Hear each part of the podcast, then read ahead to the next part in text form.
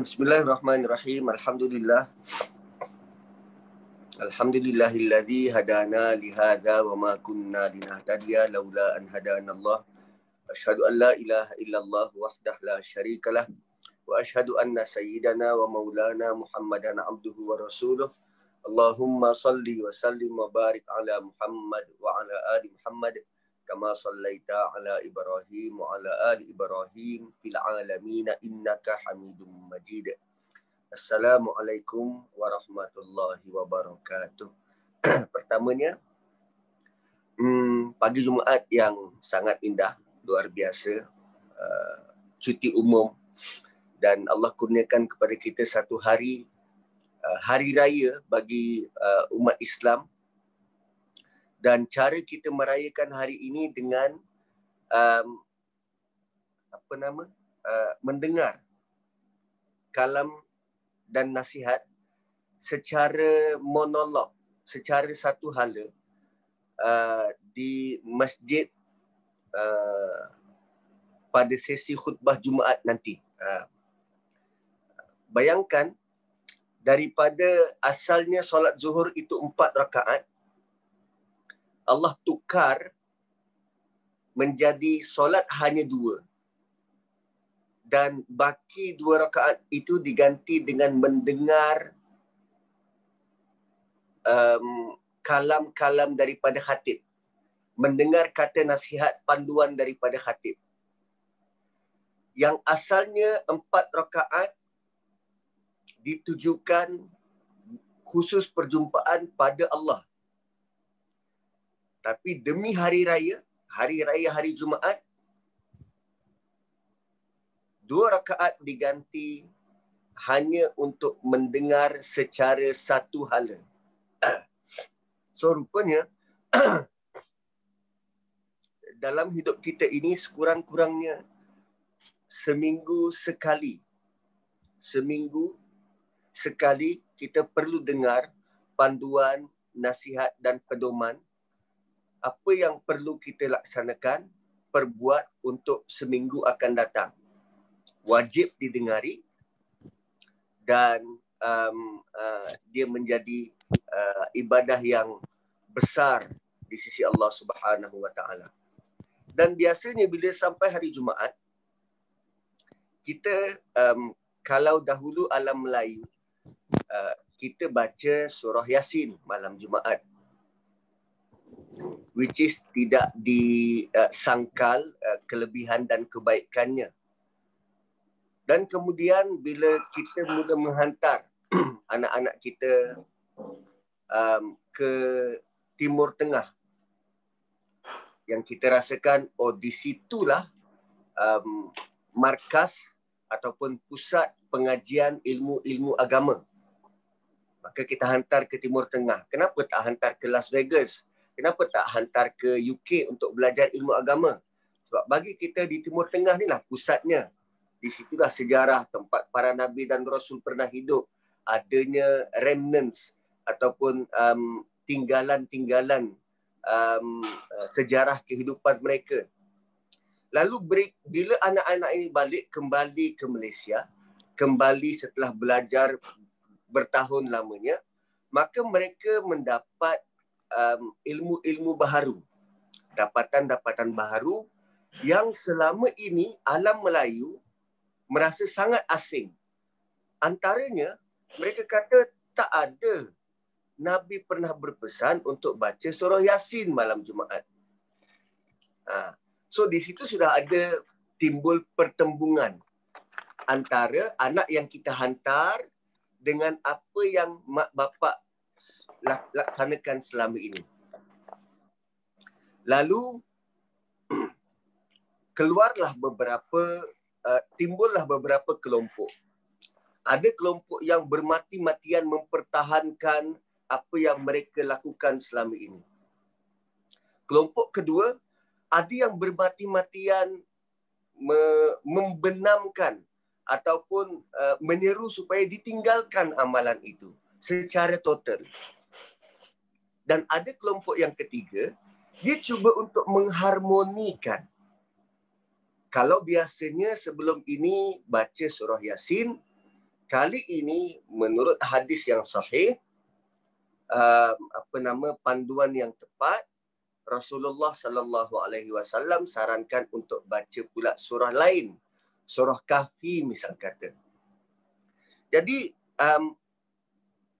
bila berlaku dua pendapat yang cukup berbeza, satunya amalan turun temurun, satunya melalui dapatan hadis Rasulullah sallallahu alaihi wasallam, bertembung begini, maka timbullah puak-puak yang tadi.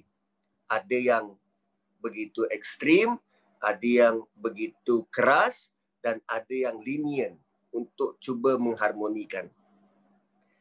Maka bagi saya, terpulang pada kita mana-mana yang kita nak buat, sama ada nak baca surah Yasin ke, nak baca surah Kahfi ke, silakan. Tapi pokok pangkalnya, apa yang paling penting adalah kenapa kita baca. Itu yang paling penting. Kenapa baca surah Yasin? Kenapa memilih surah Yasin untuk dibaca? Dan kenapa baca surah Kahfi? Dan kenapa Nabi menganjurkan baca surah Kahfi? Adakah kerana bila Nabi kata man hafizah, siapa yang membaca surah Kahfi, 10 ayat daripada surah Kahfi, maka dia terselamat daripada fitnah dajjal? Maka kita pun baca sekadar 10 ayat. Walhal Nabi tidak pun pernah mengatakan man qara'a asyara ayatin min suratil kahfi, siapa yang membaca. Tak, Nabi kata siapa yang menjaga. Dan untuk kita menjaga para ibu dan ayah, untuk kita menjaga anak, kita bukan sekadar memastikan dia selamat, kan, baby. Kita bukan hanya memastikan dia selamat, tetapi kita perlu ambil tahu dia lapar ke tak, dia dah mandi ke belum, dia nak tidur ke tak, dia ngantuk ke tak, dia perlu pergerakan bermain ke tak. Semua aspek kita perlu tahu dan kita perlu kuasai. Itu maksud jaga. Jadi kalau sekadar kita baca, maka saya merasakan kita masih belum lagi capai matlamat apa yang dikehendaki oleh Nabi sallallahu alaihi wasallam. Jadi kalaupun kita bermati-matian mengatakan oh ini Yasin ini bid'ah, tu istilahnya. Ini Yasin ini bid'ah, kena baca surah Kahfi. Saya katakan betul baca surah Kahfi, tapi untuk apa? Dan bagaimana kita menjaga 10 ayat surah Kahfi itu sehingga dia menjadi cukup ampuh untuk dia pula menjaga kita daripada fitnah dajjal. So di sinilah ilmu tadabbur mengambil tempat. Kenapa? Supaya apa yang kita baca itu, kita bukan sekadar keluarkan bunyi, tetapi kita nak supaya dia memberi kesan, terutamanya pada jiwa kita. Quran ini, dia menjadi relevan di semua tempat, di semua masa, di setiap zaman, kerana dia merubah, dia menjadi ubat kepada hati manusia. Dia bukan jadi ubat fizikal. Dia bukan merubah kita punya penampilan, kita punya muka, tangan dan kaki. Tidak. Dia tidak pun merubah harta kita. Tetapi dia boleh merubah hati. Yang dituju adalah apa yang ada dalam hati. Sebab tu contoh-contoh yang didatangkan oleh Quran. Fir'aun misal kata, Qarun, Haman, kaum Nabi Nuh, kaum Nabi Lut. Mereka itu orang terdahulu yang adat dan budayanya berbeza dengan kita. Lalu kenapa Allah datangkan cerita mereka? Ini cerita orang lain. Ini cerita orang Indonesia, bukan orang Malaysia. Sepatutnya kita boleh beranggapan macam tu. Tapi, apa yang Allah highlight bukannya jenis dan jenama bangsa, tetapi jenis dan jenama perangai dan emosi. Which is, setiap manusia ada perangai dan emosi yang hampir sama. Siapa yang tak ada perasaan marah? Dan bila sebut emosi marah, kan? Bila sebut emosi marah, hanya dengan satu perkataan tu, kita masing-masing boleh dapat rasakan emosi marah tu bagaimana. Berbeza kalau saya kata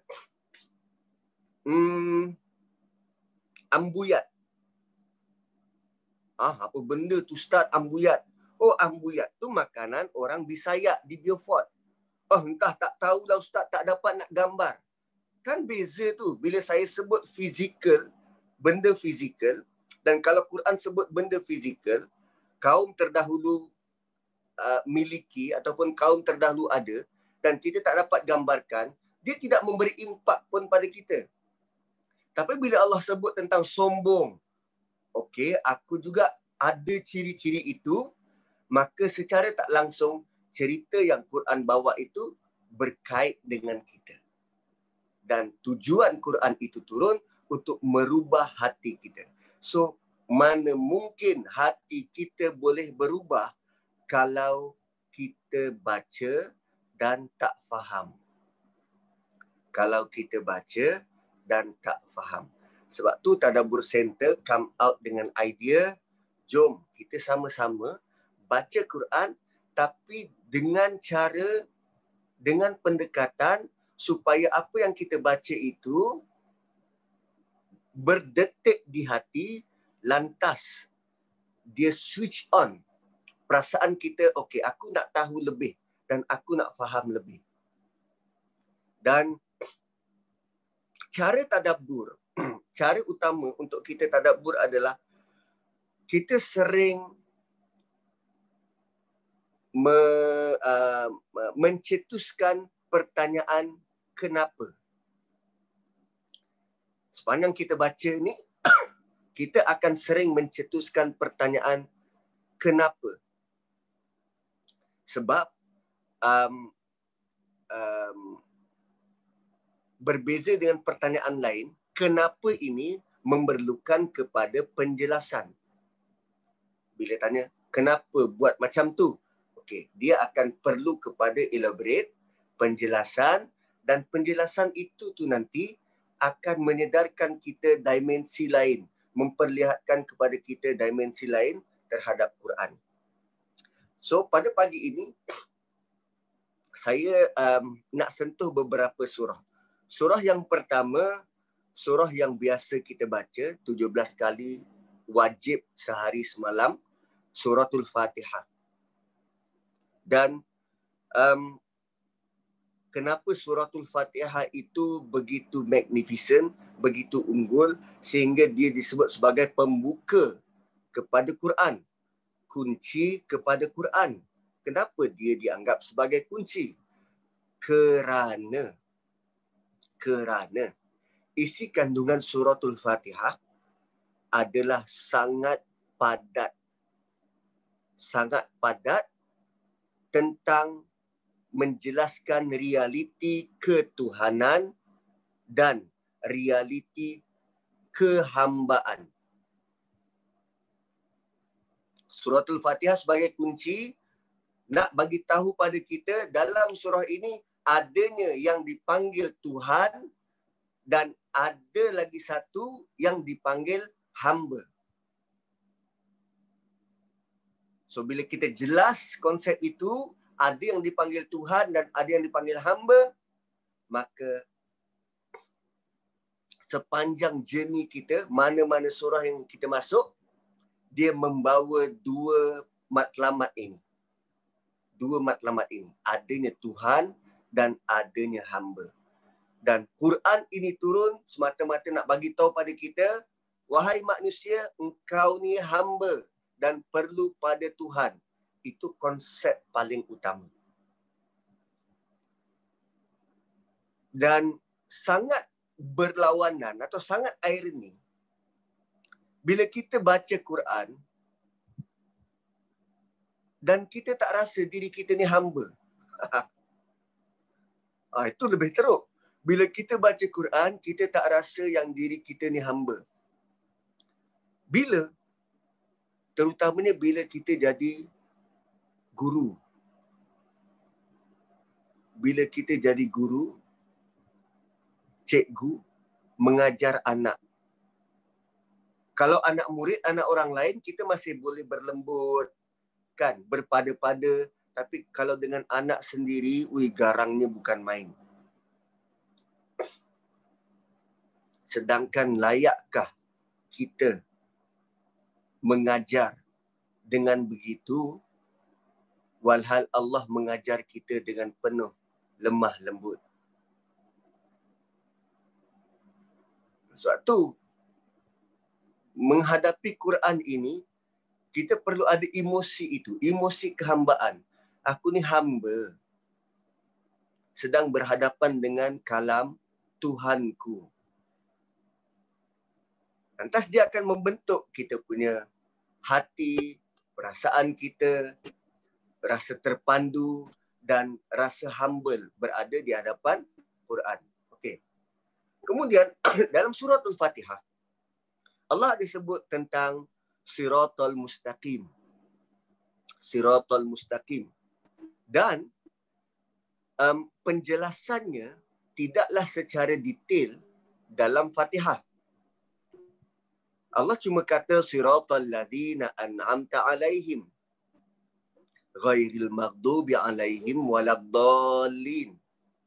Dan lazimnya penjelasan kepada siratal mustaqim ni adalah siratal ladzina an'amta alaihim minan nabiyyina was-siddiqina wasyuhada'i was-salihin.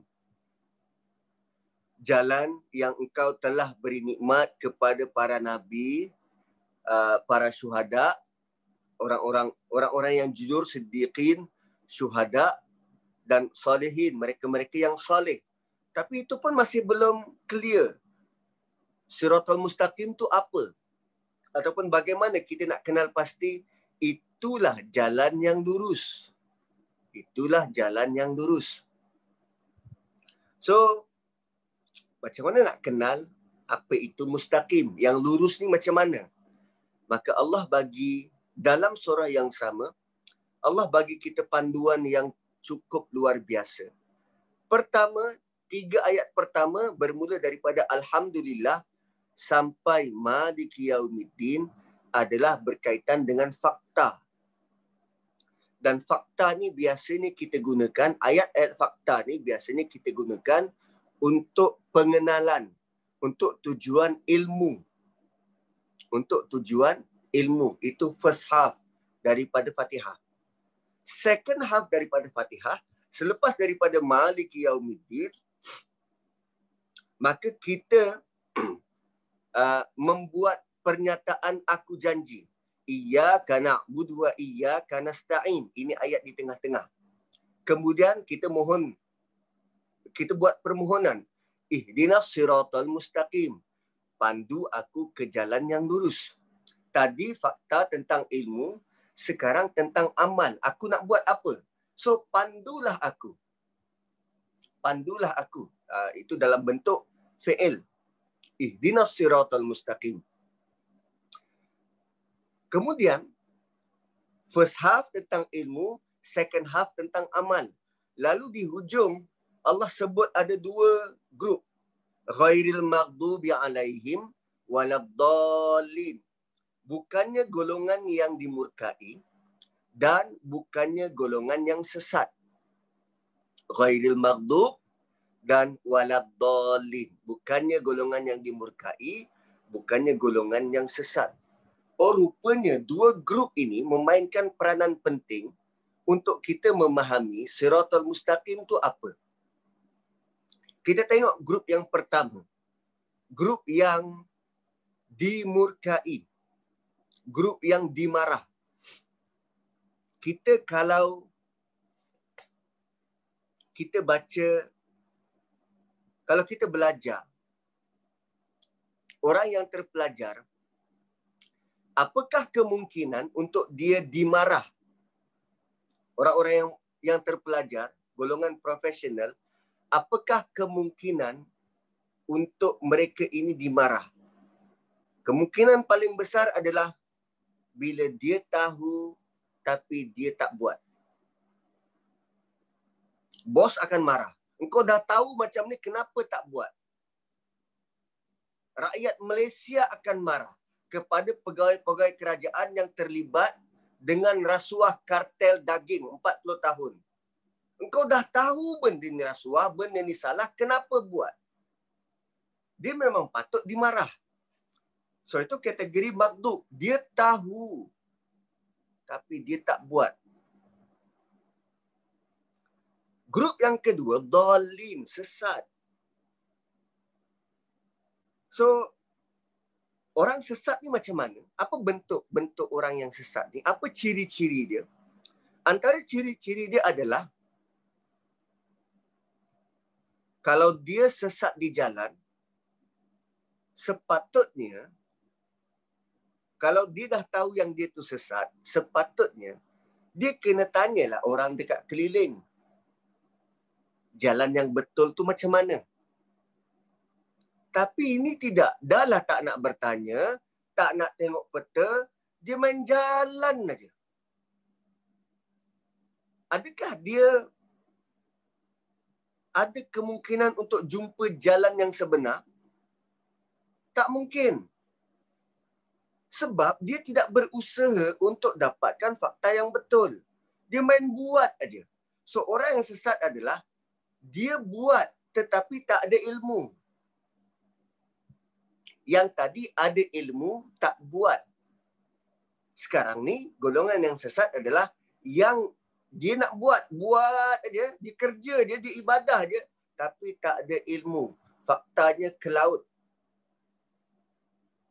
Sebab tu ulama terdahulu, ulama tafsir, mengkategorikan maghdub ini sebagai orang-orang Yahudi yang ada ciri-ciri itu, yang mereka banyak ilmu tapi tak nak buat, tak nak laksanakan, tak nak patuh perintah Allah, dan Nasrani yang nak ibadah, nak sembah Tuhan, tetapi dasarnya faktanya ke laut. Mana ada Tuhan, ada anak. Nah, faktanya tu ke laut, tapi dia nak ibadah, dia nak buat. Maka siratal mustaqim adalah gabungan keduanya. Ada ilmu dan kena buat. Ada ilmu dan kena buat. Seperti itulah yang terjadi kepada para nabi terdahulu, minan nabiyyin wasiddiqin, orang-orang yang jujur. Abu Bakar misal kata, dia tahu nabi itu begini, dan bila datang apa sahaja maklumat berkaitan dengan nabi, dia terima sepenuh hati. Sehingga digelar sebagai siddiq. Walaupun pada pemikiran logik akal manusia, benda ni mustahil. Tapi dia tahu itu Nabi. Dan tiada yang mustahil bagi seorang Nabi. Ha. So, siratul mustaqim adalah gabungan kedua maklumat ini. Pertama, ilmu. Ada ilmu. Yang kedua, kena buat. Maka kalau kita datang dengan panduan itu, panduan surah Fatihah, kepada setiap surah,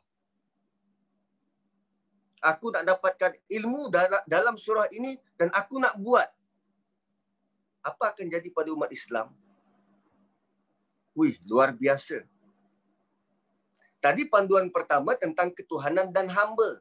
Apa jadi pada orang Islam? Luar biasa. Sekarang panduan kedua pula tentang adanya ilmu dan perlu buat. So sepanjang kita baca Quran ini, sepanjang kita baca Quran, baca Yasin ke, baca suratul Kahf ke, baca surah Isra ke, baca mana-mana surah, sudahkah kita dapatkan sesuatu daripada surah tu? Sudahkah kita dapatkan ilmu yang kita perlu buat daripada surah tu? Atau saya baca je Ustaz, saya tak tahu apa pun. Lah. So ada kita buat apa selama ni? Kalau tanpa tadabbur, apa yang kita buat? Hanya sekadar membetulkan bunyinya itu, which is sangat bagus, Nabi sangat suka, tetapi memadai ke setakat itu? Atau kita perlu ke satu step lagi supaya Quran ini betul-betul pandu kita dengan ilmu yang terhidang dan kita ada keinginan untuk buat. Begitulah Quran datangkan pelbagai misal supaya pertama kita dapat tahu, yang kedua kita mahu buat. Dapat tahu dan mahu buat. Okey. Itu tentang suratul Fatihah. Dan suratul Fatihah ni dia sangat banyak lagi. Sangat banyak lagi penjelasan lain yang saya kira kalau dihuraikan mau berjilid-jilid buku tentang surah Fatihah saja. Okey. So kita pergi ke surah yang lain. Saya kerana hari ini hari Jumaat, maka sangat dekat di hati untuk saya berkongsi tentang surah Kahfi. Surah Kahfi, Nabi pesan pada kita untuk jaga 10 ayat pertama. 10 ayat pertama, dan Nabi garanti, Allah dan Rasulnya garanti kita akan selamat daripada fitnah dajjal. So sekarang ni kita nak kenal apa dia isi kandungan 10 ayat pertama itu, dan bila kita dah kenal, dah tahu, maka kita cuba usahakan supaya 10 ayat pertama ni terjaga dan bila dajjal muncul, kita terpelihara. Dan punyalah powerful 10 ayat pertama ni sehingga Nabi kata, kalau engkau terserempak dengan dajjal, kau baca 10 ayat pertama ni engkau terpelihara. Itu paling lekeh, paling minimum, the bare minimum. Kalau jumpa dengan dajjal, terserempak dengan dajjal. Terserempak bukan kita pergi cari. Maksud terserempak ni tak sengaja jumpa. Oh, rupanya ada orang yang mencari-cari menjadi pengikut dajjal. Itu mafhum mukhalafahnya. So ini kita dah menjauhkan diri berdasarkan ciri 10 ayat pertama ni, dan kalaupun terserempak, baca saja 10 ayat pertama ni dan dajjal akan back off. Dajjal akan menjauh. Okey. Surah Kahfi, latar belakang surah ini, kafir Quraisy mencari jalan apa lagi soalan-soalan yang perlu ditanya pada Muhammad sallallahu alaihi wasallam, yang nak menafikan, yang nak menjadikan, yang membuatkan dia ni tak terjawab lalu menafikan kenabian dia. So bila dia tanya soalan-soalan yang pelik-pelik, yang susah-susah dan tak dapat jawab, itu jadi point supaya orang melihat dia ni bukan siapa-siapa pun. Nabi palsu ataupun saja dia sebut tentang kenabian tapi dia pun tak tahu apa. Itu tujuan utama. Lalu diutuskan dua orang untuk pergi ke Madinah, Yathrib, untuk dapatkan soalan berkaitan orang terdahulu. Soalan berkaitan orang terdahulu, dan mereka berjumpa dengan Yahudi di Yathrib. Pendeta Yahudi di Yathrib. So, diorang dapat 3 soalan.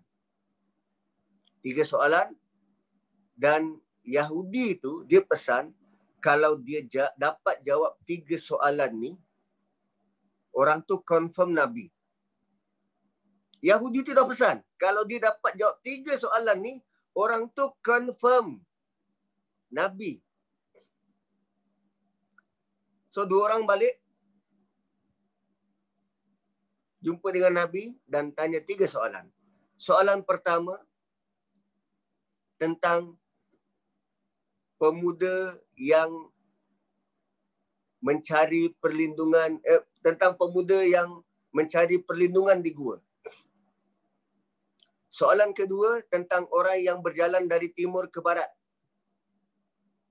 Soalan ketiga tentang roh, Lalu Nabi kata, besok aku jawab. Nabi kata, besok aku jawab. Dan bila Quraisy Mekah datang nak tanya pasal jawapan esoknya, wahyu tak turun. Wahyu tak turun. Lantas dianjak lagi keesokannya. Wahyu masih belum turun. Dianjak lagi keesokannya. Wahyu masih belum turun. Kalau kitalah berada di sisi Nabi, apa kita rasa? Betul ke ni? Nabi kata esok. Ini dah 3 hari dan ni tak ada pun. Masuk hari keempat, masih belum ada. Masuk hari kelima, masih belum ada jawapan. Kita kalau dekat sisi Nabi pun, biasa kalau surah duha dulu 6 hari. So kita tunggu sampai hari ke-6. Wahyu belum turun. Masuk hari ke-7 pun belum ada. Ya Rasulullah, kata hari tu besok. Ini sudah 1 minggu.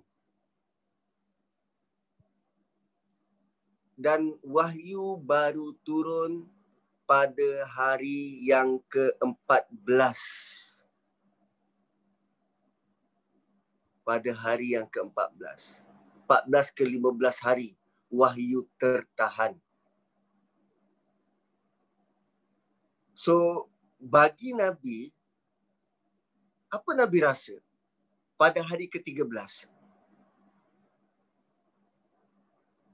Kalau kita, aduh, dah putus harap. Tapi Nabi tidak pernah putus harap dengan Allah Subhanahu Wa Taala. Kita saja menggambarkan macam tu, tapi Nabi tidak. Dan getirnya saat-saat itu bila wahyu tak turun, kerana Nabi kata apa? Esok aku jawab. Nah, kerana Nabi kata esok aku jawab, wahyu terhenti 15 hari dan pada hari yang ke-15 baru wahyu turun. Dan wahyu turun dengan kalimah pertama, Alhamdulillah. Bayangkan umat Islam waktu tu menanti-nanti jawapan, dan jawapan pertama yang keluar adalah Alhamdulillah. Wow, kita yang mendengar, kita yang mengetahui benda tu pun rasa sangat lega. 15 hari tunggu. Orang musuh-musuh Islam ni duk serang, duk attack. Kata ni penipu lah, ni pendusta lah, ini macam-macam lah. Janji tak serupa bikin. Ayat pertama yang turun, Alhamdulillah. So, rupanya Quran ini turun. Antara cirinya adalah untuk memperteguhkan hati Nabi dan melapangkan dada. So, selepas ini bila kita baca surah Kahfi, baca ayat pertama tu, Alhamdulillah, seharusnya kita rasa gembira, kita rasa lapang dada kerana dapat bertemu dengan ayat ini.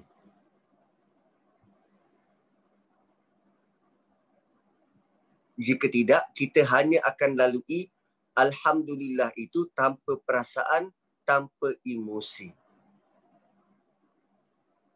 Sebab selalunya ayat pertama ini tumpuan kita adalah pada sin kecil saktah kat hujung tu. Oh, ini ada saktah ni. Ini nak baca, nak berhenti ke? Nak ambil saktahnya. Lagi satu, bila sampai iwaja tu nafas dah habis. Orang Melayu kan nafas pendek. Jawa pula tu nafas pendek. Sampai situ dah tercungap-cungap dah. Berhenti je lah iwaja. Tapi sebenarnya yang paling penting adalah kalimah Alhamdulillah yang pertama tu. Betapa Nabi berasa lega, Allah turunkan jawapan. Allah turunkan wahyu untuk menjawab persoalan yang sukar. Dan jika Allah bantu Nabi menghadapi kesukaran itu, maka Allah yang sama, Tuhan yang sama boleh bantu kita untuk menghadapi kesukaran menghadapi Dajjal.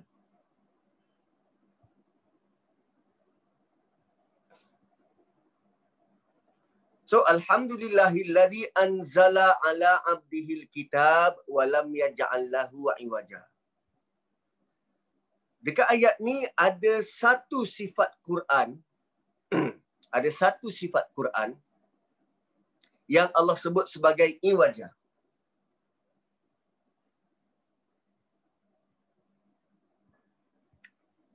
Satu sifat Quran yang Allah sebut sebagai iwaja. Ustaz, macam mana Ustaz tahu yang itu ada Quran kat situ? Tak ada pun sebut Quran. Pertama, Allah sebut tentang kitab, Al-Kitab. Bila sebut tentang Al-Kitab ni, satu maksudnya Quran dan satu lagi dia menjurus kepada maksud peraturan demi peraturan. Oh, rupanya menghadapi Dajjal, kita perlu disiplin mematuhi peraturan demi peraturan.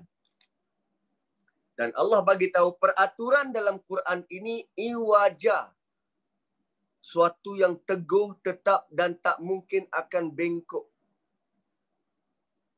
Iwaja ni bengkok, menyimpang.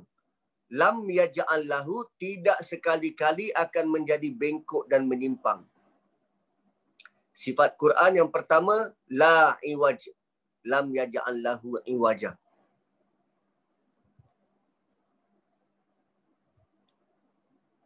Dan Dajjal datang dalam bentuk melupuskan tradisi kebaikan yang lama. Kalau dahulu kita nak dengar tentang salah laku rasuah ni,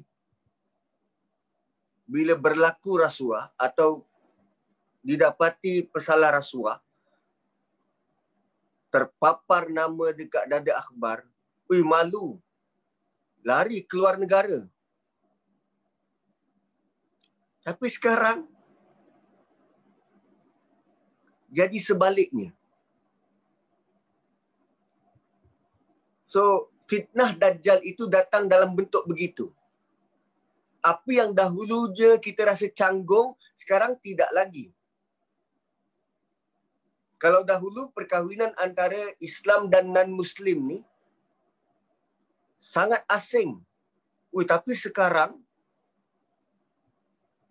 so kalau kita nak jadikan kayu ukur peraturan mana yang perlu kita pegang dengan teguh, kan? Kalau dulu pergi pasar raya, semua bertutup-litup. Sekarang ni pakai skirt pendek dan orang tak kisah pun. So, akhlak yang mana, cara hidup yang mana yang kita nak jadikan contoh? Maka Allah turunkan Quran dengan peraturan yang tak mungkin akan berubah. Ada tak peraturan yang manusia buat tidak mengalami perubahan sekurang-kurangnya 1000 tahun? Dan peraturan dalam Quran sudah pun berusia lebih dari 1400 tahun. Dan dia tidak berubah. Lam yaj'al lahu iwaja. Kalau dahulu peraturannya nak masuk rumah kena bagi salam, sampai sekarang nak masuk rumah kena bagi salam. Kalau dahulu makan dengan tangan kanan, sampai sekarang peraturan itu tidak berubah. Kalau dahulu Nabi bagi peraturan nak masuk toilet kena baca doa, sampai sekarang peraturan itu tidak berubah. Dan tidak pernah ada penambahbaikan. Para sahabat tak pun pernah kata, okey, nak masuk toilet ni ada doa tambahan, kalau tak nanti syaitan akan goda. Tak ada sebarang penambahan pun. Allah pelihara. Lam yaj'al lahu iwaja. Dan sifat kedua Quran adalah qayyimah. Qayyimah ni lurus, teguh, teguh berdiri. teguh berdiri. Untuk menghadapi Dajjal, kita perlu ada dua benda ni.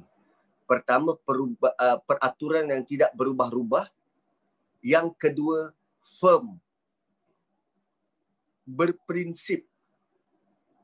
Teguh. Dan walau apa sahaja badai mendatang, dia kekal begitu.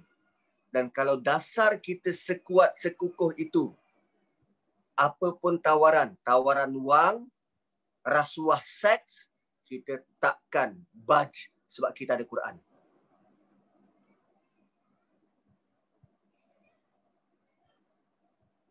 So kalaulah setiap orang Islam berhadapan dengan hari Jumaat, memasuki hari Jumaat dan membaca surah Kahfi dengan peringatan yang semacam itu, apa jadi pada orang Islam?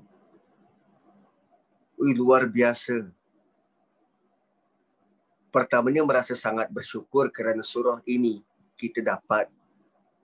Yang kedua, kita sangat nak berpandukan pada Quran kerana Quran itu kukuh, kekal dan tidak berubah.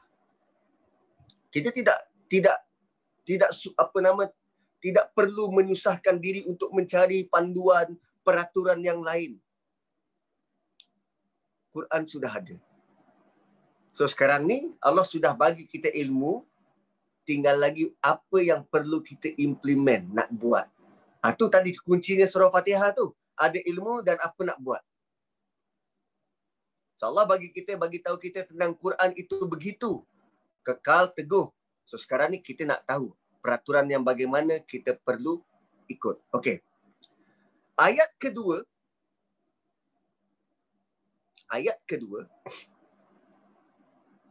Allah mulakan dengan liyunzira,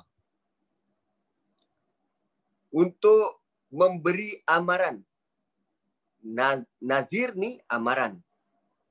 Bashir, berita gembira. Nazir, amaran. Bashir, berita gembira. Okey. Kalau ada mazhab depan tuan-tuan dan puan-puan, cuba tengok ayat 2 dan ayat 4. Okey, ayat 2 dan ayat 4. Cuba bulatkan pada perkataan liyundira. Kemudian ada perkataan wayubashshira. Ayat 2 tu masih ada perkataan wayubashshiral mu'minin, yubashshira. Dan kemudian pada ayat 4 wayunzira. Wayunzira. Okey. So kalimah-kalimah yang dibulatkan ini sebenarnya poin-poin penting untuk kita tahu. Poin-poin penting untuk kita tahu apa tujuan Quran diturunkan. Tujuan pertama, liyunzira ba'san syadidam milladunhu. Itu tujuan pertama. Sampai milladunhu. Tujuan kedua, bermula daripada wayubashshira sampai ayat ketiga, abadan. Itu tujuan kedua. Tujuan yang ketiga, seluruh ayat keempat tu. Wayunziral ladzina qalu ittakhadallahu walada. Quran perlu dibaca begitu.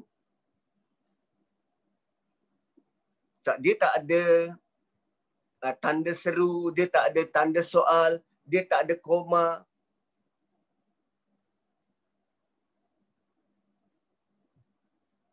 So, Quran ini turun dengan peraturan yang tetap. Tujuannya apa? Pertama, untuk bagi amaran. Apa amarannya tu?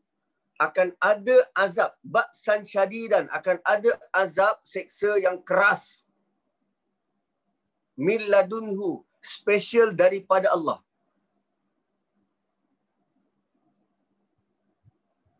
Akan ada baksan syadidah, dugaan, ujian yang besar. Dan ujian ini special datang dari Allah. Apa ujian yang special dari Allah? Ujian apa yang begitu dahsyat sehingga Allah kata ini special dari aku? Ladun ni, perkataan ladun itu bermaksud sangat rapat dan sangat hampir dengan Allah. Allah keluarkan daripada sisi dia. Ladun. Dan alam Melayu mengenali sebagai ilmu laduni. Ilmu yang datang direct daripada Allah. Tapi kali ini Allah tak kata, bukan kata ilmu laduni. Ini ujian besar. Ujian dahsyat. Peperangan. Special dari Allah. Kita pernah tahu ke ada ujian yang macam ni bakal datang? Ha. Tapi Allah kata tu baksan syadidan. Tiap minggu kita baca kan? Oh, rupanya ada ujian yang special datang daripada Allah ni. Apa dia? Dajjal. So di sinilah Allah mention tentang Dajjal tapi secara tersirat. Secara tersirat.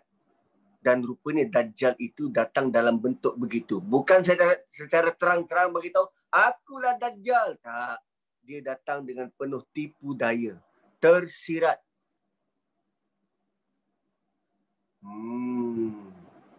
Ini bukan ilmu makrifat ni. Tak. Dia bukan macam tu. Tapi perkataan-perkataan itu menggambarkan inilah Dajjal. Dan sepanjang surah Kahfi kita baca, tak ada jumpa perkataan Dajjal. Dalam Quran tak ada Allah sebut tentang perkataan Dajjal. Tapi dalam bentuk tersirat begitu. Dalam bentuk penuh tipu daya. Kalau kita hanya pandang selapis saja dunia ini, maka kita mudah untuk terpedaya. Sebab tu penerangan tentang Dajjal pun Allah datangkan dalam bentuk begitu dalam. Begitu mendalam. Supaya kita perhati sungguh-sungguh. Bukan sekadar baca, tapi perlu memahami. Itu tujuan pertama Quran tu. Tujuan pertama Quran. Nak bagi tahu akan turun Dajjal. Oh, rupanya bukan tujuan surah ini turun. Tapi tujuan Quran tadi. Seluruh Quran ni digunakan untuk menyelamatkan diri daripada fitnah Dajjal. Dan Nabi kata dikompres 10 ayat. Kalau dapat jaga 10 ayat ni, korang selamat. Wow, tu dahsyat. Tujuan kedua, wa yubasyiral mu'minin. Dan beri berita gembira kepada orang beriman yang buat amal soleh. Beriman dan buat amal soleh. Annalahum ajaran hasanah. Saya terus nak highlight kepada ajaran hasanah. Pahala yang baik. Dan ajaran hasanah biasanya disebut dengan kata lain disebut sebagai syurga. Kan? Perasan tak? Allah tidak pun kata beri berita gembira kepada orang beriman mereka akan selamat. Tapi Allah kata, beri berita gembira kepada orang yang beriman dan buat amal soleh, mereka akan dapat syurga. Oh, rupanya menghadapi Dajjal, belum tentu kita bahagia di dunia. Menghadapi Dajjal, boleh jadi kita mati dalam keadaan menderita. Kita belum tentu berjaya di dunia. Belum tentu kaya. Belum tentu sejahtera. Sebab tu ganjarannya Allah terus letak syurga. Menghadapi akhir zaman ini dengan daging kita makan dalam keadaan syubhah macam tu kan sangat meruntun jiwa. 40 tahun. Ui, susahnya. Oh, rupanya Allah sudah pun janjikan begini. Kesusahan yang kau hadapi itu syurga. Dan perkataan yubashir. Rupanya dalam keadaan sukar, saya ambil contoh daging tu je. Sebab semua orang terkesan. Kita susah hati, oh rupanya Allah turunkan Quran supaya hati kita gembira. Wa yubashir, Quran itu tujuannya diturunkan untuk menggembirakan orang beriman. So adakah kita sudah gembira bila kita baca Quran? Atau bila kita mula memahami Quran? Sebelum sampai kepada syurga nanti, tujuan Quran diturunkan untuk menggembirakan orang beriman. So tiap kali kita baca ayat-ayat yang semacam ini, sepatutnya hati kita rasa, ya Allah, aku gembira. Seolah-olah kita nak baca semula daripada ayat pertama, Alhamdulillah. Aku gembira. Aku gembira. Wa yubashshiral mu'minin alladhina ya'maluna as-salihat anna lahum ajran hasanah. Ayat ketiga adalah kurniaan kedua. Kurniaan pertama ajaran hasanah, hadiah pertama ajaran hasanah, hadiah kedua makithina fihi abada. Perkataan makithin ataupun umkusu bermaksud tunggu, menanti. Seperti mana Nabi Musa pernah bagi tahu pada keluarga dia, umkusu, tunggu korang kat sini. Aku nak pergi naik atas bukit Tursina. Aku nampak api itu melambai-lambai, memanggil-manggil aku. Ada kemungkinan ahli keluarga dia tak nampak api itu, tapi Nabi Musa saja nampak. So menjelang maghrib tu, Nabi Musa kata, umkusu inni anastu nara la'alli atikum minha biqabasin aw ajidu 'alan nari huda. Aku nampak ada api, mana tahu aku boleh dapatkan jamur apa, obor, supaya kita boleh berjalan malam ini dengan ada cahaya. Makisin menunggu. So tuan-tuan nak tanya, menunggu ni seronok ke? Seronok ke kita menunggu? Kan, katakanlah hari ini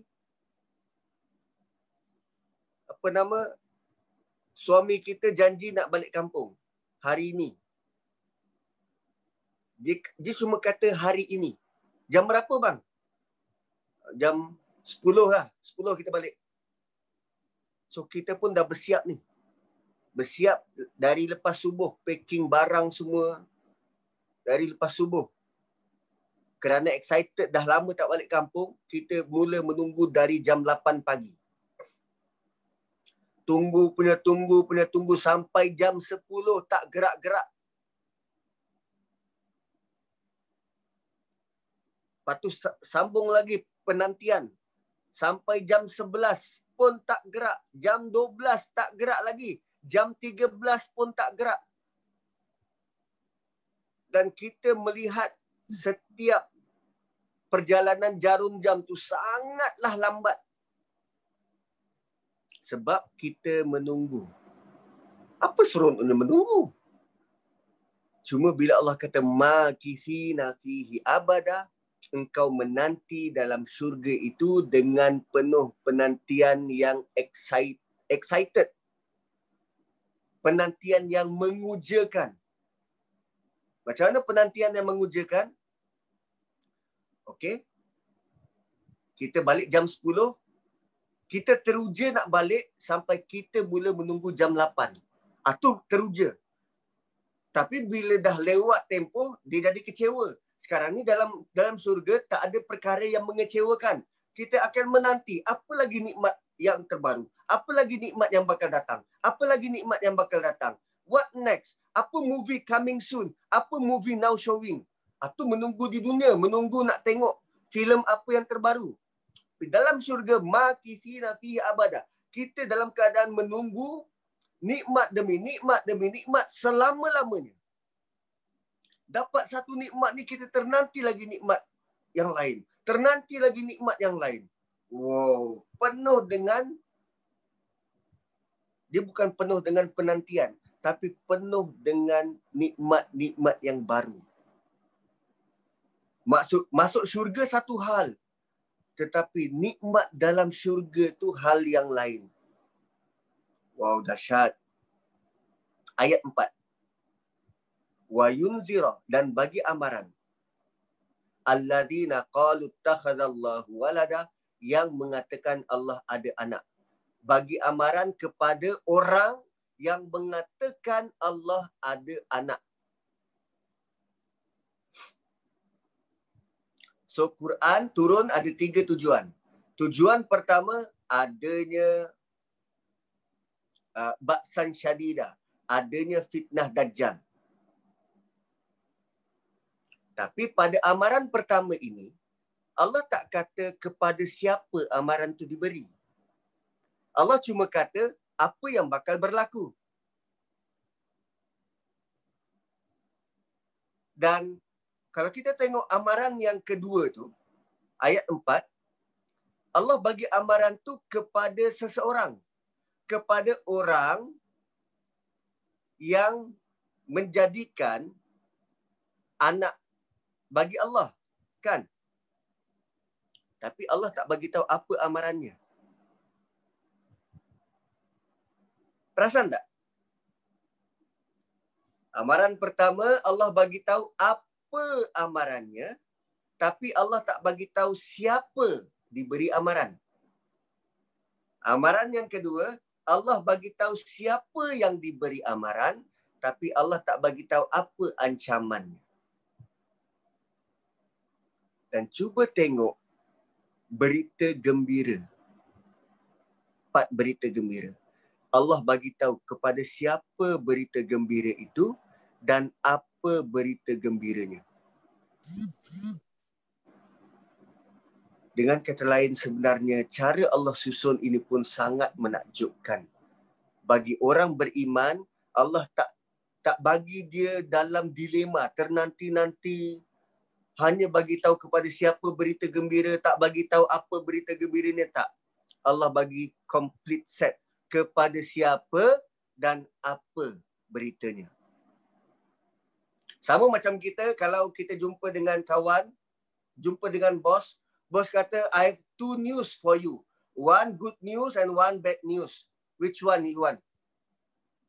Oh, I want good news first, sir. So, dia pun bagi tahu good news. So, the bad news? Bad news Kak Ivy. Kan kita jadi macam, aduh, baik tak payah bagi tahu. So, Allah bagi tahu good news terus dalam bentuk complete set. Siapa yang dapat, apa dia dapat. Tapi untuk amaran, Allah bagi tahu yang paling penting. Yang paling penting apa? Dajjal. Yang paling penting apa? Siapa yang buat ni?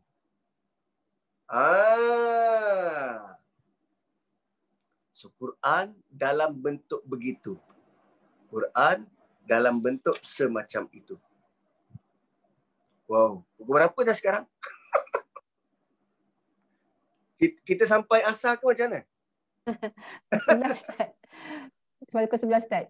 Sampai pukul 11? Yeah. So, sekarang pukul? 10.30. 10.30, okey. So, kita ada lagi baki 6 ayat. Ayat kelima, 5, 6, 7, 8, 9, 10. Okay. 5, 6, 7, 8, 9, 10. Sebenarnya dia second part daripada 10 ayat. First part, ayat 1 hingga 4. Allah bagi tahu tentang Quran.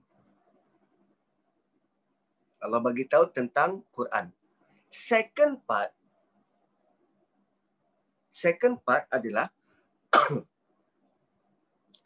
Allah bagi tahu pada kita bahawa Nabi sangat kecewa kerana orang-orang yang tolak maklumat, ilmu, pengajaran, panduan dari Quran. Nabi sangat kecewa. Dan kekecewaan Nabi itu digambarkan dalam ayat 6. فَلَعَلَّكَ بَاخِئٌ نَفْسَكَ عَلَىٰ آثَارِهِمْ إِلَّمْ يُؤْمِنُوا bihadal hadithi asafa. Engkau janganlah binasakan dirimu. Jangan sakiti dirimu, jangan binasakan dirimu. Hanya kerana mereka tak nak beriman.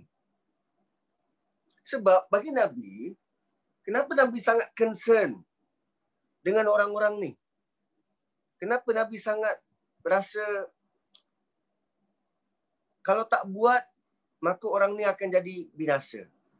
Well, Nabi sudah pun dijamin untuk masuk syurga. Apa dia nak takut lagi? Tapi bagi Nabi, dia adalah Nabi terakhir.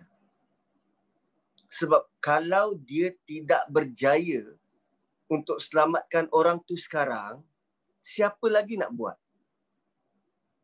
Kalau bukan dia, siapa? Maka sebab tu Nabi punya emosi, Nabi punya perasaan sangat terganggu kalau orang menolak dakwah. Sebab dia sudah usahakan yang paling baik, dengan cara paling berhemah, dengan cara paling bijaksana, tapi orang tetap tolak.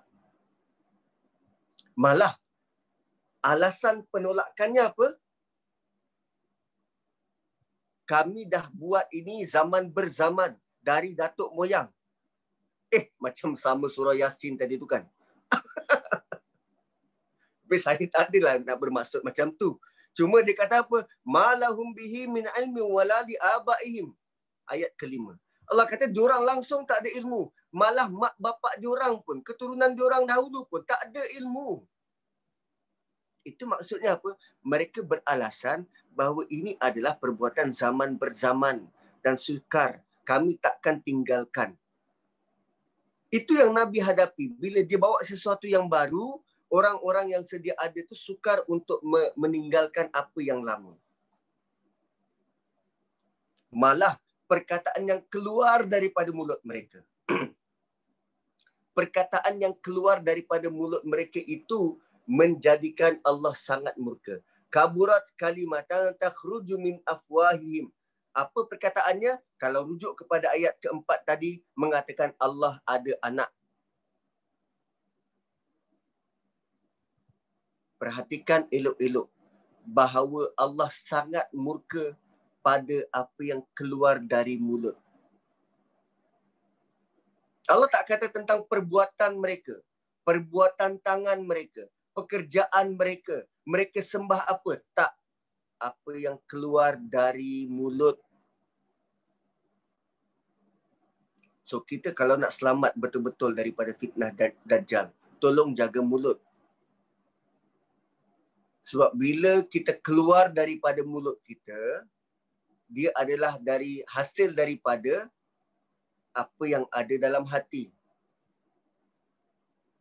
So kalau hati kita tidak benar-benar dibersihkan, maka yang keluar daripada mulut itu akan lebih menyakitkan. Dan kalau sudah terjelma di mulut, kita tak dapat nak gambarkan hati itu macam mana.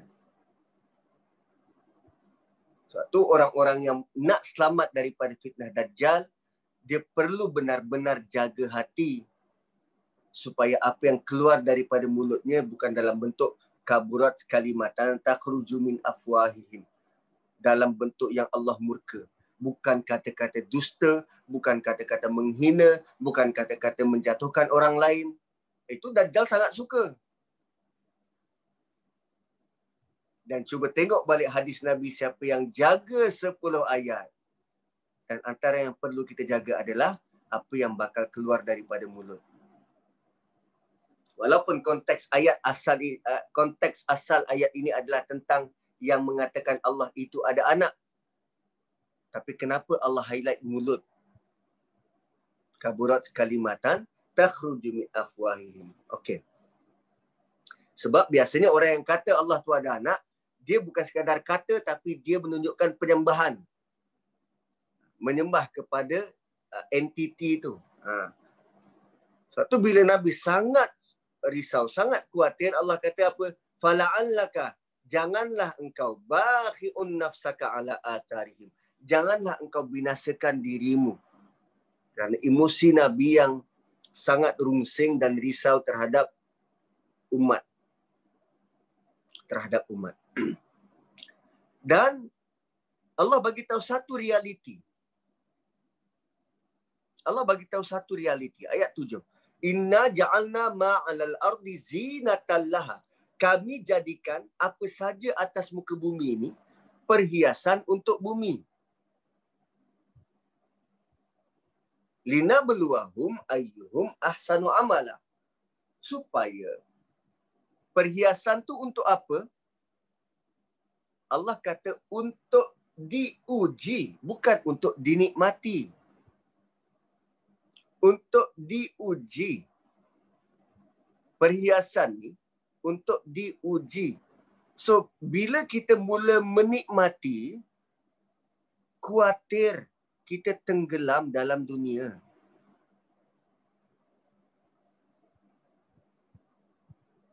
So, emosi kita, tanggapan kita pada dunia adalah untuk uji kita. Bukan untuk dinikmati.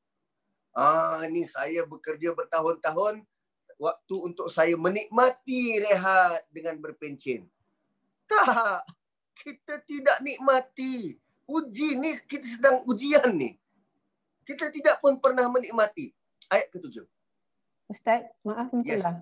Maknanya pencin pun sebagai ujian daripada Allah, Ustaz ya? Benar. Benar. So, sebelum ini, masa kita diisi untuk kewajipan lain. Ya. Sekarang masa perlu diisi dengan kewajipan lain pula. Tu bentuk ujian. Dapat kereta bukan untuk dinikmati. Tapi dari satu sudut ada doa tentang nikmat kereta tu dan apa yang perlu dibuat. Nikmat kenderaan tu dalam surah Zukhruf. Bila kita dapat bersandar, kan? Bila kita dapat bersandar, lalu kita disuruh untuk membaca doa Rabbana sakhkhara lana hadza wa ma kunna lahu muqrinin wa inna ila rabbina lamunqalibun. Tapi lazimnya kita masuk kereta tu dan kita baca doa untuk memulakan perjalanan. Dan sebenarnya tuntutan doa tu adalah untuk kita bersyukur sebab dapat duduk dengan selesa. Kita jarang sekali merasakan dapat duduk dengan selesa tu sebagai nikmat yang perlu disyukur. Itu salah tanggapan kita tu. Dan sekarang Quran datang untuk membetulkan tanggapan kita. Melihat dunia ni sebagai, okey, ini kertas ujian aku. Aku perlu jawab dengan betul. Macam kita masuk dewan exam, kita dapat kertas ujian. Dia ada satu kertas soalan dan satu kertas jawapan. So, kita jawab dekat mana? Kertas soalan ke kertas jawapan? Kita jawab dekat kertas jawapan. Dan selepas jawab, kita bawa balik ke kertas jawapan tu. Tak, serahkan balik. Itulah bentuk dunia. Kita jawab atas kertas tu untuk kita serahkan balik. Bukan kita anggap, ini aku punya. Nak dapat markah macam mana? Kertas jawapan tu, kita perlu serah balik untuk dinilai. Begitulah bentuk dunia. So, kalau kita rasa ini milik kita, bukan. Inna ja'alna ma'alal ardi zinatan laha linabluwahum ayyuhum ahsanu amala. Okey. Untuk diuji mana satu amal yang lebih baik. Tadi fasa pertama Allah ada sebut tentang apa? Apa berita gembiranya? Tentang syurga. Tentang syurga. Dan Allah bagi tahu, dunia ini kami hias untuk diuji. Bukan untuk dinikmati. Nikmatnya di mana? Tu, syurga. So, fasa pertama Allah sudah pun bagi tahu. Engkau akan nikmati. Makisina fihi abada. Engkau akan nikmati ni. Yang kau nak sangat nikmat ni nanti. Tapi sekarang dunia, no, kau belum. Belum pun dinikmati. Dan kalau kita fikir betul-betul lah. Fikir dalam-dalam tentang apa possession kita atas muka bumi ni. Kita bekerja, kita ada rumah, kita ada kereta, kita ada tanah, kita ada anak isteri. Betul ke kita nikmati atau semua itu adalah beban untuk kita tanggung? Kereta perlu dibayar bulan-bulan, rumah perlu dibayar bulan-bulan, ada kebun kita perlu usahakan. Nikmat ni kita perlu tinggal tunggu je, nikmat ni. Itu bentuk menikmati dan ujian. Orang nampak kita berkereta besar, sedangkan orang tak tahu yang hutang kita juga besar, bulan-bulan nak bayar. Adakah tu nikmat? Tak. Itulah ujiannya. Ujian berhutang, betul ke kita boleh bayar on time? Atau kita culas untuk bayar?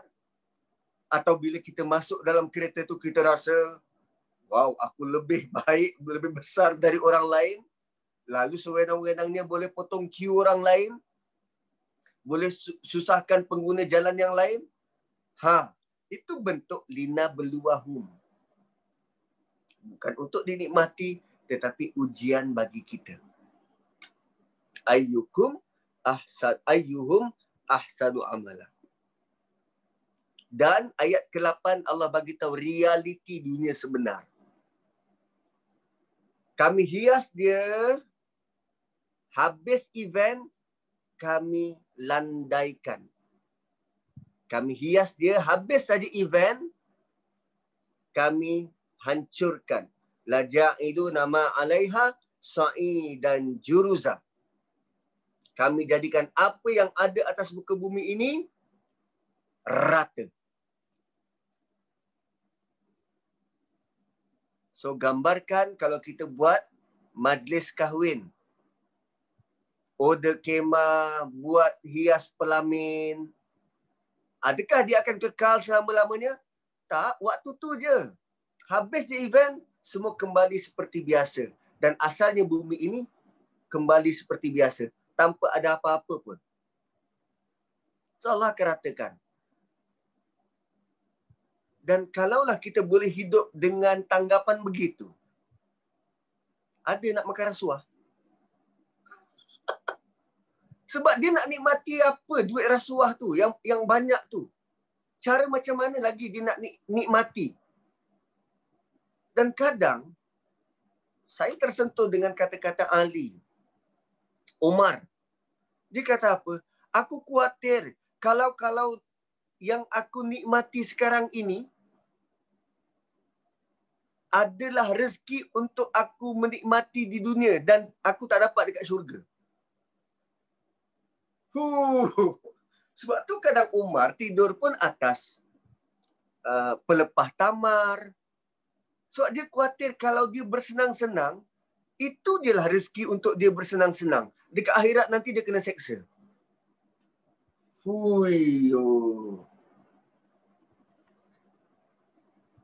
So kalaulah kita boleh hidup dengan panduan begini, kita tak akan terkejar-kejar dengan nikmat yang dajjal tawarkan. Kita tak akan terkejar-kejar dengan nikmat rasuah, kartel daging. Tak. Kita dah ada panduan yang jelas begitu. Dan dia tidak berubah selama-lamanya. Dan dua ayat terakhir. Allah kata ayat 9, Am hasibta anna ashabal kahfi warraqimi kanu min ayatina ajabah. Ringkas untuk ayat 9 ni begini. Engkau ingat kisah Ashabul Kahfi itu menakjubkan? Dalam bentuk ayat begitu. Apakah kamu ingat kisah Ashabul Kahfi itu menakjubkan? Kenapa Allah tanya tiba-tiba macam tu? Sebab biasanya kita hanya melihat nikmat orang lain itu yang hebat. Sedangkan apa yang kita ada ni jauh lebih hebat. Bila kita baca surah Kahfi, apa cerita yang paling dominan yang kita ingat, yang kita sebut-sebut? Pemuda tidur 300 tahun. Itu paling dominan. Kenapa kita sebut-sebut? Sebab kita kagum. Wih, 300 tahun kau tidur. Kan? Rasa kagum. Allah kata, kau ingat itu menakjubkan. Apakah kau rasa tidur 300 tahun tu menakjubkan? Dan tanggapan bahawa apa yang orang lain ada tu lebih daripada kita adalah suatu tanggapan yang salah. Sebab Allah bagi semua orang sama. Allah bagi orang tu lebih, ujiannya pun lebih. Sama. Allah bagi kita kurang, ujian kita tidak seperti orang tu. Sama. Allah bagi semua orang sama. Equal di sisi Allah Subhanahu Wa Taala. Kita saja rasa lebih. Sama ada menganggap orang lain itu lebih atau kita lebih. So, kalau kita buat perbandingan antara kita dengan Ashabul Kahfi dari sudut ajaib, okey, dari sudut keajaiban, antara kita dan Ashabul Kahfi. Ashabul Kahfi tidur 300 tahun dan sejarah dia pergi melarikan diri ke gua. Dia melarikan diri ke gua, dia diancam bunuh, melarikan diri ke gua dan dia diselamatkan oleh Allah. Kita sekarang, kita tadi dapat ancaman tak? Okay, dapat ancaman, ba'san syadidah, baru tahu hari ni kan? Okay, dapat ancaman, oh ada ancaman rupanya, okay. Dapat ancaman, kemudian... apa yang perlu kita buat? Tadi Ashabul Kahfi dapat ancaman, dia lari ke gua.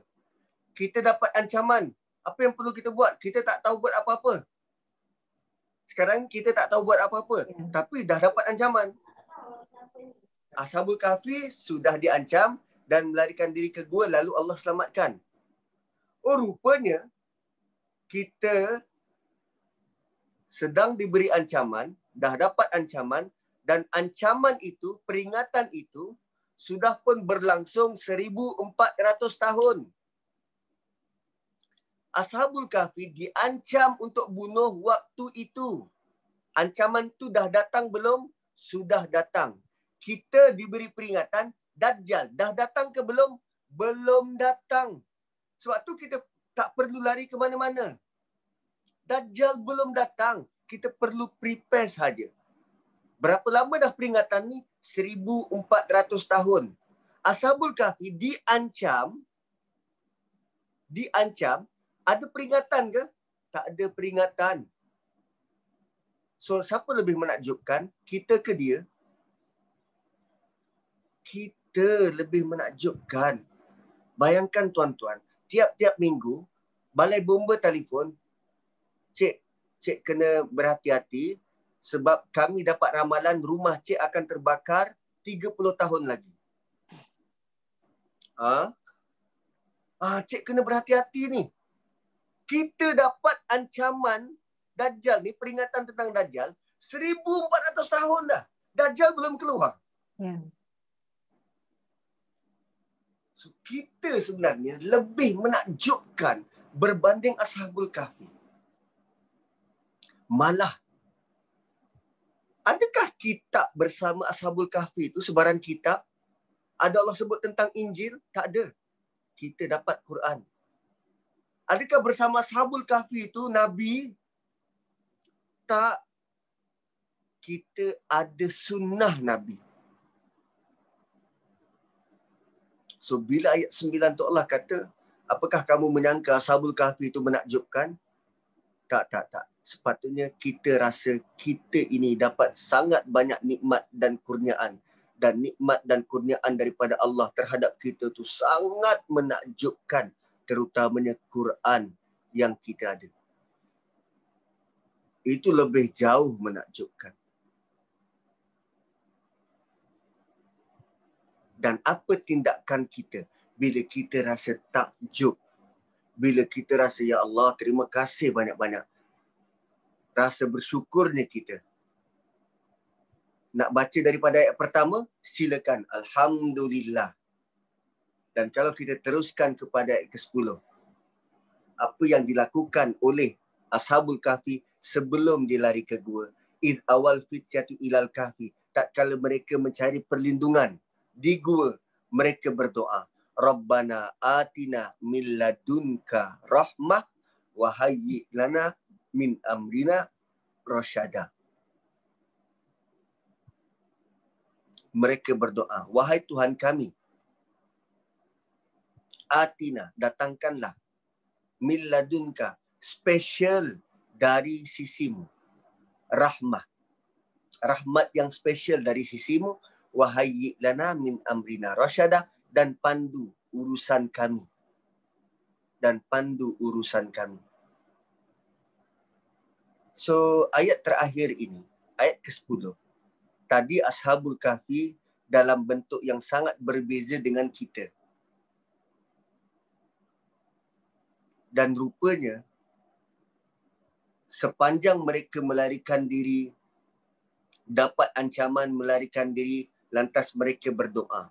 Kita sekarang diberi peringatan, disuruh bersedia. Ancamannya belum datang, disuruh bersedia. Dan Allah titipkan satu doa. Sebab yang kita bakal hadapi apa dia? Baksan syadidan min ladunhu. Dan kita doa minta apa? Min ladunka rahmah. Atina min ladunka rahmah. Untuk menghadapi ancaman yang special dari Allah, perlu rahmat yang special dari Allah. Ini bukan rahmat yang biasa, ini rahmat yang special. Ini bukan rahmat yang biasa, tapi ini yang special dari Allah. Antara rahmat yang special dari Allah adalah Quran. Sebab Quran adalah kalam dia. Kalam Allah. So kita minta Allah bantu kita untuk menghadapi fitnah dajjal dengan rahmat yang special, kefahaman yang baik dan betul, dan pandu urusan hidup kita. Wahayyi lana min amrina rasyada. So begitulah bentuk tadabbur.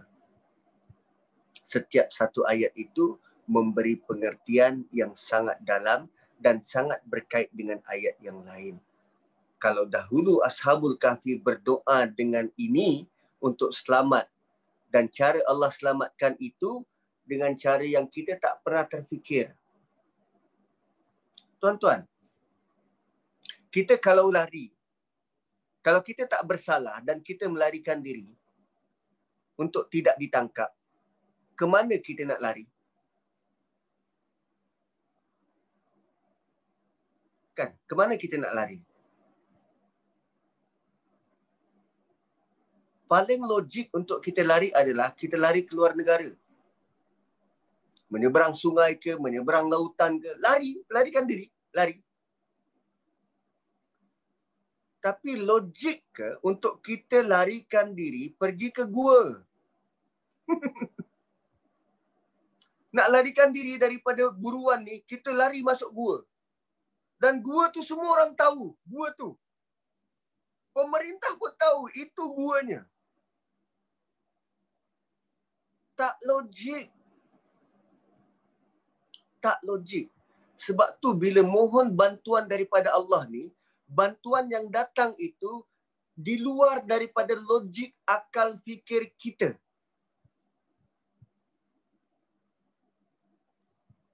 Dan bayangkan, sepatutnya kalau ikut logik kita, kita nak lari daripada kesempitan negara kita ni kepada dunia luar yang lebih bebas. Tapi mengikut panduan Allah, mereka lari daripada luasnya dunia masuk ke sempitnya gua. Itu cara kita pandang. Mereka sedang lari daripada luasnya dunia masuk ke dalam ruang gua yang begitu sempit, tertutup. Tapi dengan pertolongan Allah, mereka sebenarnya lari daripada kesempitan dunia ke dalam gua yang begitu luas dengan rahmat Allah.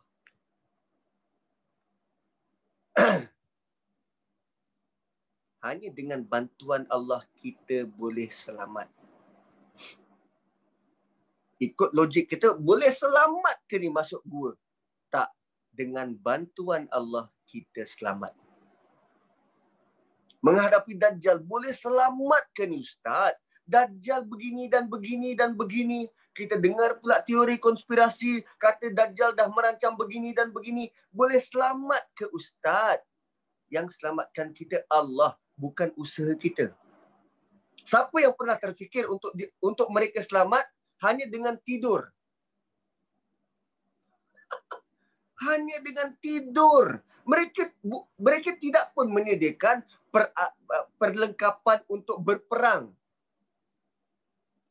Belajar pertahanan diri. Mereka diselamatkan hanya dengan tidur. Fuh.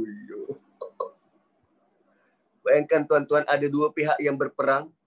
Satunya beberapa orang pemuda, hanya 6-7 orang begitu, dan satu lagi dengan kerajaan dan ketumpuk dengan ketenteraan yang begitu hebat.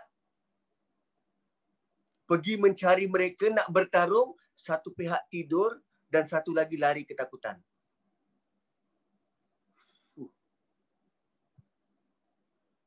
Itu belum menakjubkan.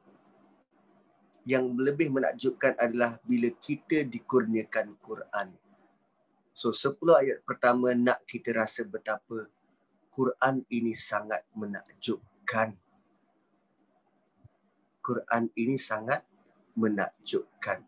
So, siapa yang jaga 10 ayat pertama sehingga dapat conclusion Quran ini menakjubkan, well, dia boleh selamat daripada fitnah Dajjal. Kerana dia takkan tinggalkan benda yang menakjubkan.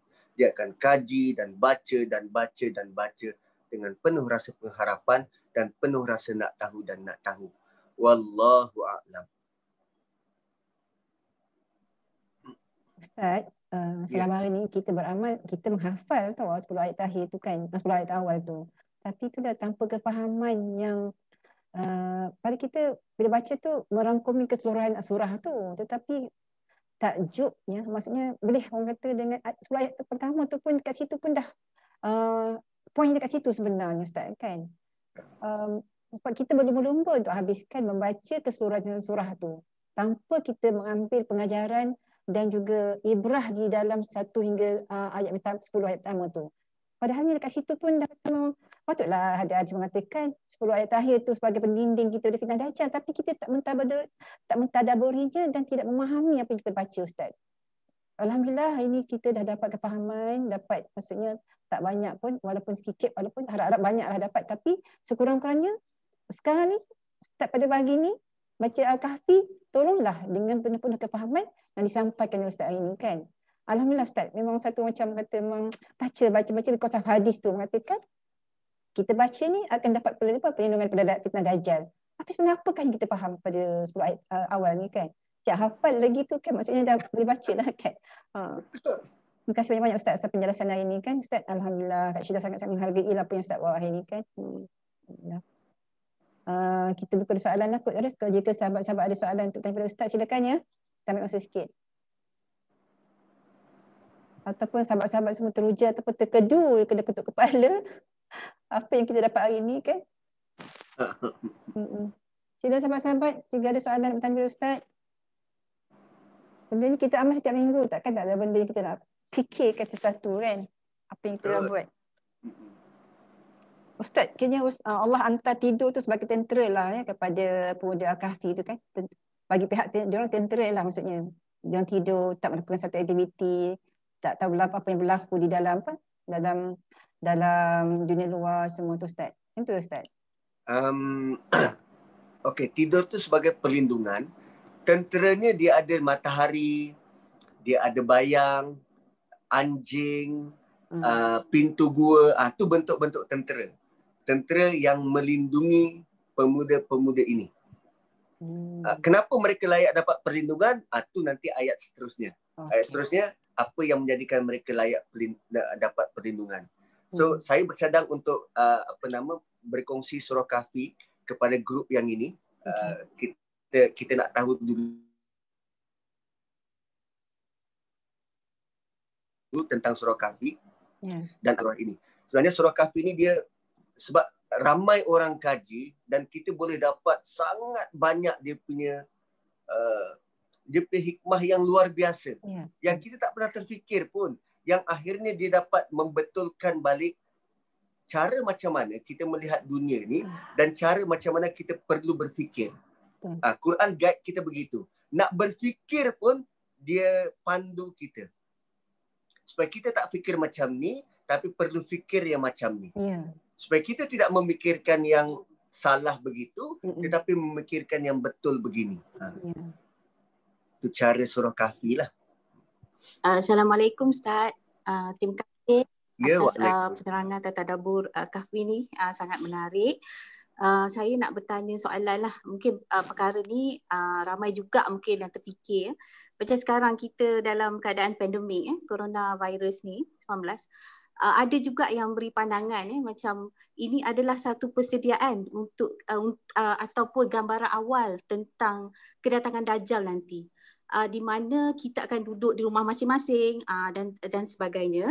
Dan juga waktu sekarang kita masih lagi dengan makanan dan minuman yang masih sedap-sedap, tapi di waktu Dajjal nanti kita memang waktu tu yang umat Islam yang kita nak protect diri kita daripada terpesona dengan Dajjal tu, kita memang kena duduk rumah dan masa tu memang kita tak ada makanan, minuman itu yang kita faham selama ni kan. Jadi waktu tu apa yang telah diberikan dalam hadis ialah zikir. Zikir adalah makanan bagi umat Islam masa tu. Jadi boleh Ustaz bagi lebih pandangan lebih jelas tak? Ada tak hubung kait sebenarnya dalam keadaan sekarang persediaan kita dengan Dajjal dan juga Surah Kahfi sendiri? Terima kasih Ustaz. Assalamualaikum. Waalaikumsalam. Tentang zikir, saya nak tumpu pada perkataan zikir tu. Zikir maksudnya mengingati, beringat ataupun apa yang kita boleh dapat, fokus kita terhadap apa yang kita buat, zikir. Dan Quran itu sendiri merupakan zikir.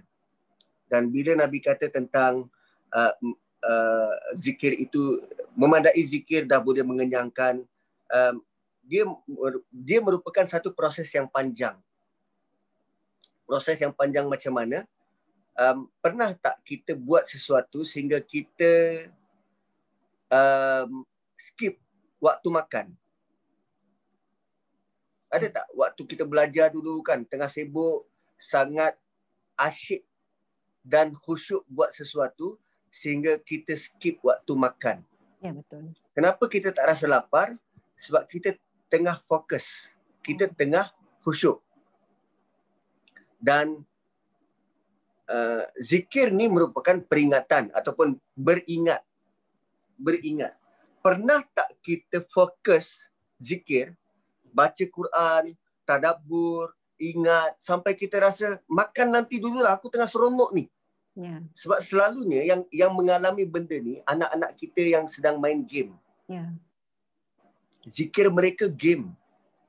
Dan punya mereka khusyuk dan asyik terhadap game tu. Sehingga kita panggil makan, mereka tak rasa lapar.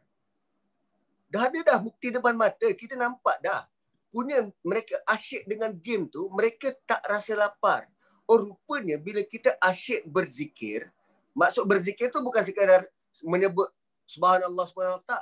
Asyik dengan Quran, asyik dengan melihat alam, asyik dengan rasa syukur dengan Allah. Sampai satu tahap kita boleh skip dan tak rasa lapar.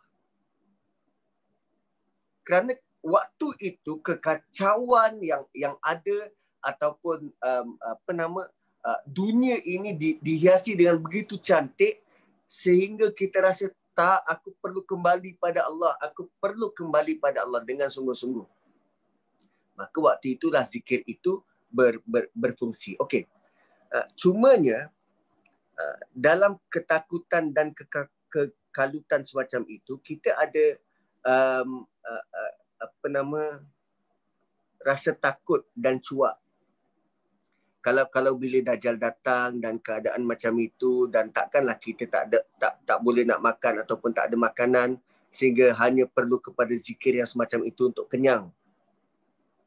Dan ada juga hadis-hadis yang sebut tentang bagaimana kalau dajjal itu datang, maka para suami perlu mengikat anak dan isteri di tiang rumah.